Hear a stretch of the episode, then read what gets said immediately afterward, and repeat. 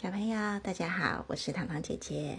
今天糖糖姐姐要跟大家说一个吹笛人的故事。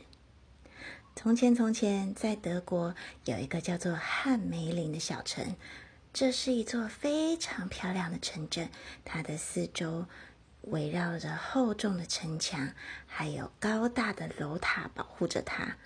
但是呢，这里的居民啊，非常吝啬。一点点不必要的花费都不舍得多花，也因为不想要花钱养猫，所以啊，他们把城市里所有的猫都赶走了。不久以后，城市里开始出现了好多老鼠，它们侵入地窖、谷仓，数量越来越多，让居民的生活也变得越来越困难。原本是。一百多只，接下来两百多只，三百多只，接下来变成上千只老鼠出现在花园里、房子里、马路上。有人呢提议把猫找回来，但是啊，猫一看到老鼠群，全部都吓跑了。不知道该怎么办的居民只好跑去跟市长抱怨。可是啊，市长也想不出办法，只能一再的跟市民保证会尽快想出办法来。有一天，一个又高又瘦、穿着绿色衣服的年轻人来到城里，他对市长说：“市长先生，我有办法帮你们把老鼠赶走哦。”“你有什么办法？”市长说：“城市里的老鼠比沙滩上的沙子还要多啊。”如果你答应给我一千个金币，我就帮你把老鼠赶走。”年轻人非常有把握的说。“好，我答应你。但是你要先帮我们把老鼠赶走。”于是呢，他们握手表示信守约定。年轻人来到城里的大广场，拿起木笛，才吹奏了两三个音符，音符。老鼠群马上从洞里跑出来，跟在他后面。接着呢，他走到街上，连续不断的吹着笛子。几百只的老鼠像中了魔法一样，开始围绕着他。这些老鼠从地窖、谷仓、房子的屋顶，甚至是大教堂的钟楼，四面八方的来到年轻人的身边。城里的居民觉得惊奇又高兴。大声叫着：“老鼠走了！老鼠走了！老鼠走了！太神奇了！”等到城市里的老鼠都聚集在一起以后，这个年轻人啊，慢慢走向城门，老鼠一直跟在他后面。不久以后，居民们爬上城墙，看着他独自带着一群老鼠往河边走去。他走进河里，继续往前走。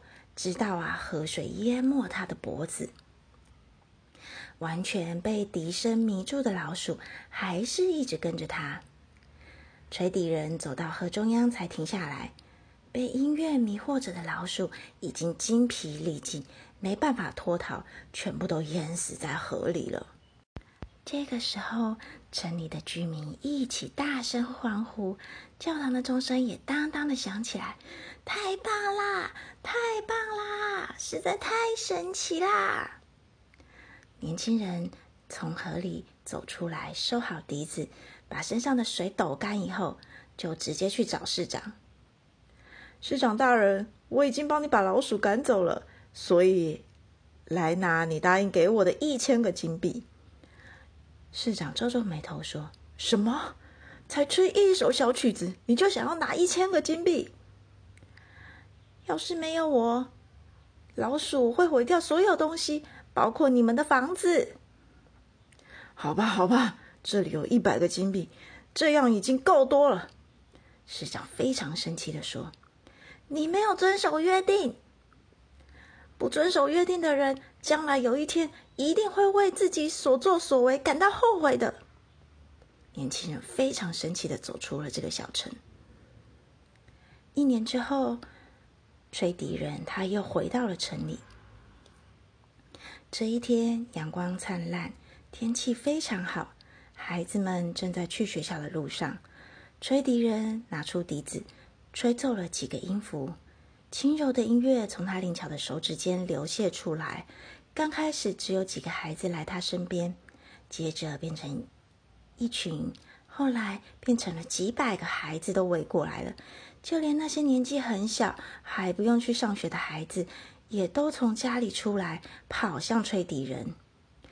吹笛人开始往前走，所有的孩子都聚集在他身边。就这样子，吹笛人带他们走出城门。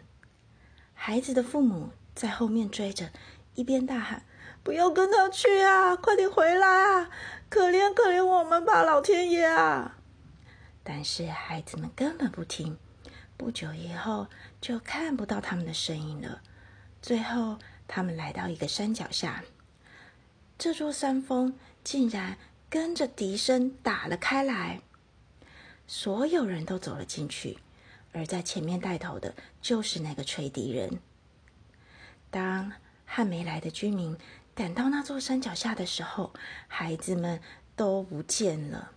从此再也没有人看过这群孩子了。这些城市里的居民感到非常的懊悔，市长也痛心不已。小朋友，今天的故事好听吗？今天的故事主要是要告诉我们。答应的，答应别人的事情就一定要做到哦，不然后果可是不能设想的哦。如果你觉得好听的话，记得下次也要收听哦。我是糖糖姐姐，我们下次见，拜拜。